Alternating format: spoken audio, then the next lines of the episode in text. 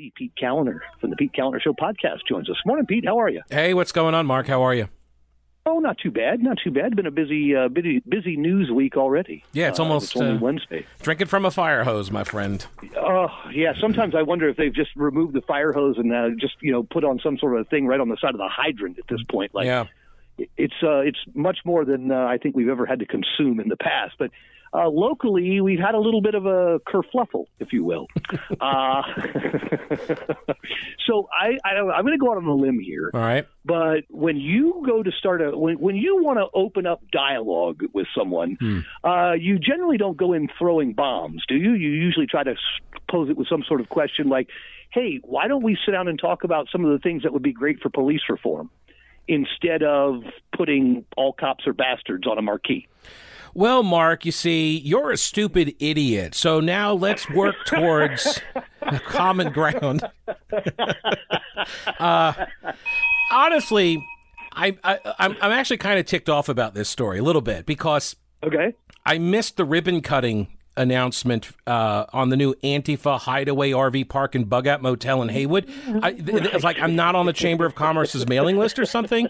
I did not get the announcement for the ribbon cutting. The uh, then again, you know, Antifa folks aren't exactly known for their willingness to identify themselves in public, so maybe Right. that's why I did not get uh, that kind of an announcement. It really makes a good bit of sense too to display this. It's a it's like a one-stop shop for all your riot shields, your knee pads, your helmets. You know, when you really want to Right. commit to the role of LARPing fascist soldier, head on over to the Our Place, and you can get your fix of social justice, moral preening. Without actually having, to, you know, to hang around the wasteland that has become downtown Asheville, right? So you can you can get the best of both worlds. It's and really, you know, you need to recharge and resupply before heading back out to the front lines of the war namely the sidewalks in front of the downtown hotels or the Charlotte Street overpass over 240 where you hang your honk if you hate freedom banners. You know you gotta you gotta resupply recharge the batteries. And where better to do than than at the antifa hideaway rv park and bug out motel. Yeah, well, and you know, here's the thing, and I don't think they realized, like, everybody was kind of wondering, like, okay, if all these protesters are coming in from out of town, and we're not, you know, we we don't see them until the day of the protest. I think we just found out where they've been hanging out. that's right I have this sneaking suspicion. Uh, this is like the uh, side on the side of the road on 26 that says Batcave next exit. You know, Right. Like Uh, a little bit, yeah. Concept.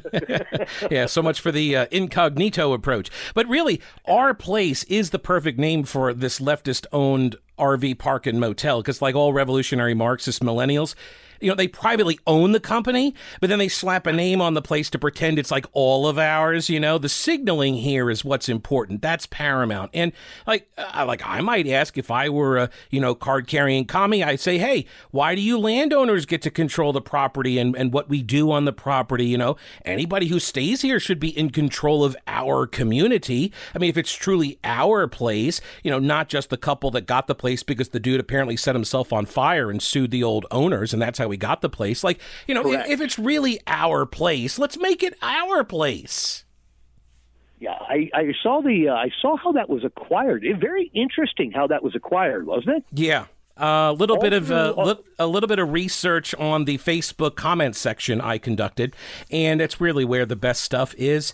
Um, which, by the way, yes, the owners of this RV park are getting torched on Facebook. Uh, they're getting uh, the blowback from what is it? The um, the charity that they were working with uh, to do their little uh, food pantry operation on the grounds, this feeding the multitudes. They they are now out. They're like, you know, take our name out of your mouths and off of your Facebook posts. Like we don't get engaged in politics. Um, I kindly ask you to remove any and all mention of uh, feeding the multitudes from your page and your rants. I have never stood against law enforcement or posted anything political in my charity.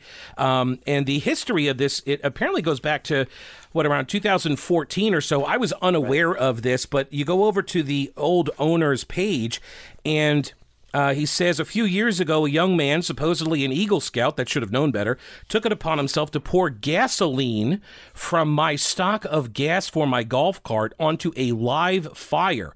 Needless to say, it lit him up pretty bad. Which, yes, I have heard that throwing gasoline on a fire It's almost like Right. maybe there should be a cliche just to make more people aware that that's not a good thing to do. Anyway, needless to say, it lit him up pretty bad. No time did I uh, tell him to use the gas, nor was it there for that purpose. I actually was the one who that put him out, and he would have been a lot worse off if I hadn't, maybe even dead.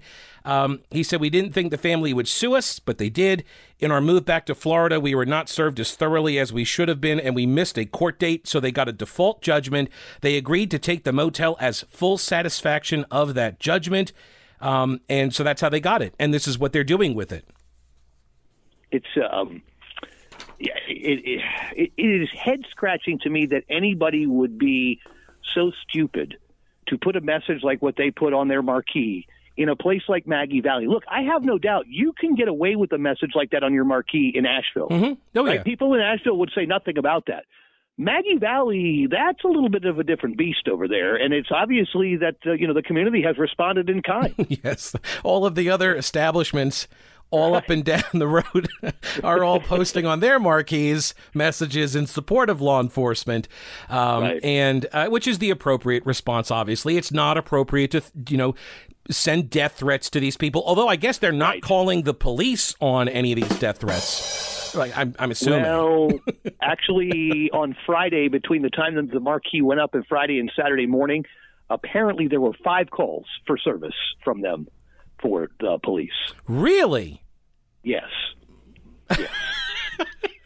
I know the irony is just so thick. But you know, Pete, I was thinking about this yesterday, and you know, we've already set a precedent for how we handle things in Western North Carolina like this. And I would say, if you look back at the Waking Life Coffee Shop, uh, the proper response would be to run these people out of business and then run them out of town. Right. Wouldn't Well, that be No, no, no. response? Which is funny too, because you see a lot of the um, uh, the reaction from the leftists in defense of these people uh, for posting this, you know, this slur against law enforcement, saying that the whole barrel is rotten, all cops, you know, um, and.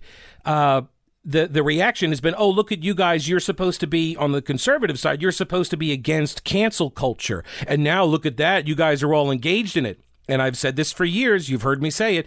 You guys are really not going to like it when everybody plays by your rules. And that's what is now happening. So, yeah, now everybody is going to start canceling everybody else. And TripAdvisor, I just saw TripAdvisor had to um, had to halt the the ratings for this. Um, for this motel because of the uh, you know people were going in there and spamming it with uh, negative reviews and such. So they had to lock it down so people can't continue to downgrade their their rating system. Which uh, why? uh, So think about this: why does that exist right now? Right? Why does TripAdvisor have a mechanism in place to lock down reviews?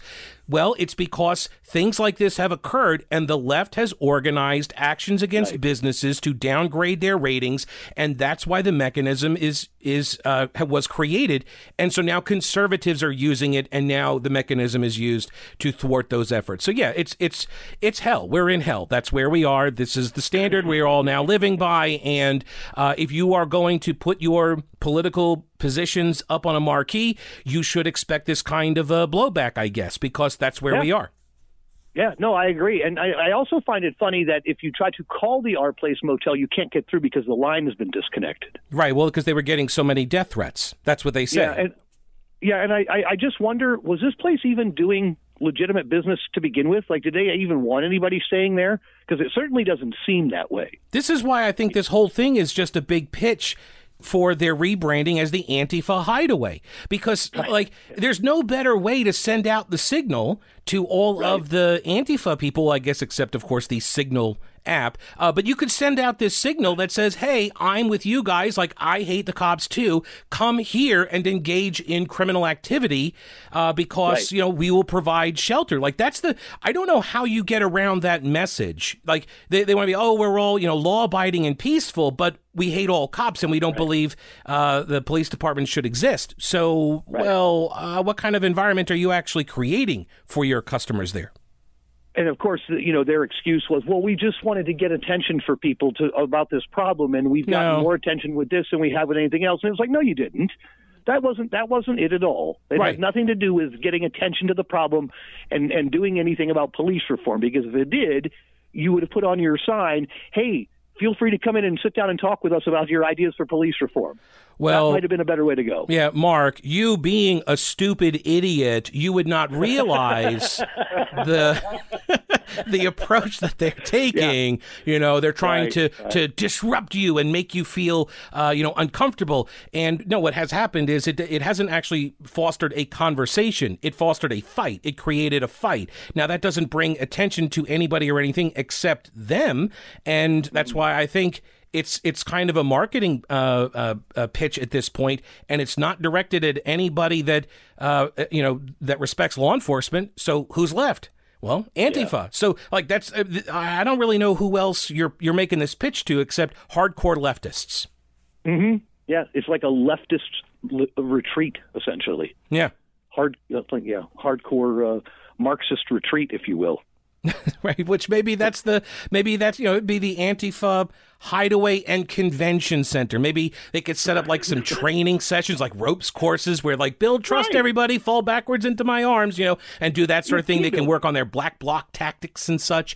Um, also right. you know they've got their pantry which okay it's been the service has been interrupted because the people who actually do the distribution of the of the goods and the collection of the goods don't want anything to do with these people anymore. But uh, there i think there are still some cans of soup available available in the pantry operation, which are perfect for lobbing at law enforcement or passing vehicles yeah. that are just driving by, you know, with random people, innocent people that make the mistake of going down a road that you've commandeered. Oh, also, I should point out that the canned goods could be used as food as well. So I'm not sure folks are aware of that well, dual use for the canned see, goods. that make that makes you the stupid head now. Indeed, okay. indeed it does. I feel like I feel like we've really gotten someplace after the name calling. I feel like we've really been able to to make some uh, some progress right, here. headway. Yeah. yeah, yeah. I've just received a message from somebody that says, "I heard that quote. Don't take my word for it, but they read by the hour." I'm not sure what that means. So, you know what that means, know. Mark. Come on. I do. You... Yeah, I think they have rolls of bed sheets at each end, and when you're done, you just roll up the next sheet. You know, that's uh, the type of place it is. So, like Larry's Love Grotto or something like that. I don't know oh, anything. You know yeah, I don't know anything about the business. Bathtubs or the operations. bathtubs. That's going to be the uh, that's going to be the big uh, the big thing that gets people there. come come bathe in our sickle shaped bathtubs. Well, I will say, speaking of sickles, have you heard about the Black Hammer? Did you see this story? This organization, the Hammer and the Sickle, the Black Hammer. They uh, some or, some you know leftist organization, millennials. They're like, yay, we liberated like a whole bunch of land up in like the high Rockies, ten thousand feet up, with rich soil, and we're going to create a city for colonized peoples only. And the replies that they are getting, like people are like, uh, guys, um, nothing grows at 10,000 feet. Like you bought scrubland, like, a, like, you're, you're, like, Donner party, your table is ready. Uh, I mean, right, yeah. yeah the replies yeah. are hilarious. Like, you realize it's going to start snowing in September. You got like four months to get everything set up, guys. Best of luck to you. You're right. That's exactly it. So this, so this business, uh, this business model was, you know, I think superior down in, in Maggie Valley, far superior, because uh, you know all you got to do is light yourself on fire and then uh, sue and hope the guy doesn't have insurance and then take his whole property, and now you don't even have to build anything. It's like right. it's all it's just like turnkey, you know. Yeah, it, it's not even the Field of Dreams type situation anymore. Yeah, I mean, I mean the one. Your, if you burn yourself, you'll get it. Right.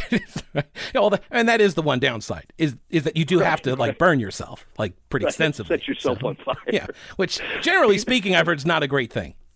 Right. Pete, we always appreciate the time, my friend. I hope you have a great rest of your day. I encourage folks go to the PeteKalinerShow.com. That's where you can find the podcast also on all the major uh, podcast platforms. And of, of, course, don't forget the Patreon page either, uh, the PeteKalinerShow.com. Have a great one, man. We'll talk to you soon. All right, buddy. Thanks, Mark. As always, I appreciate it you've got to take care. We're at 61 degrees right now.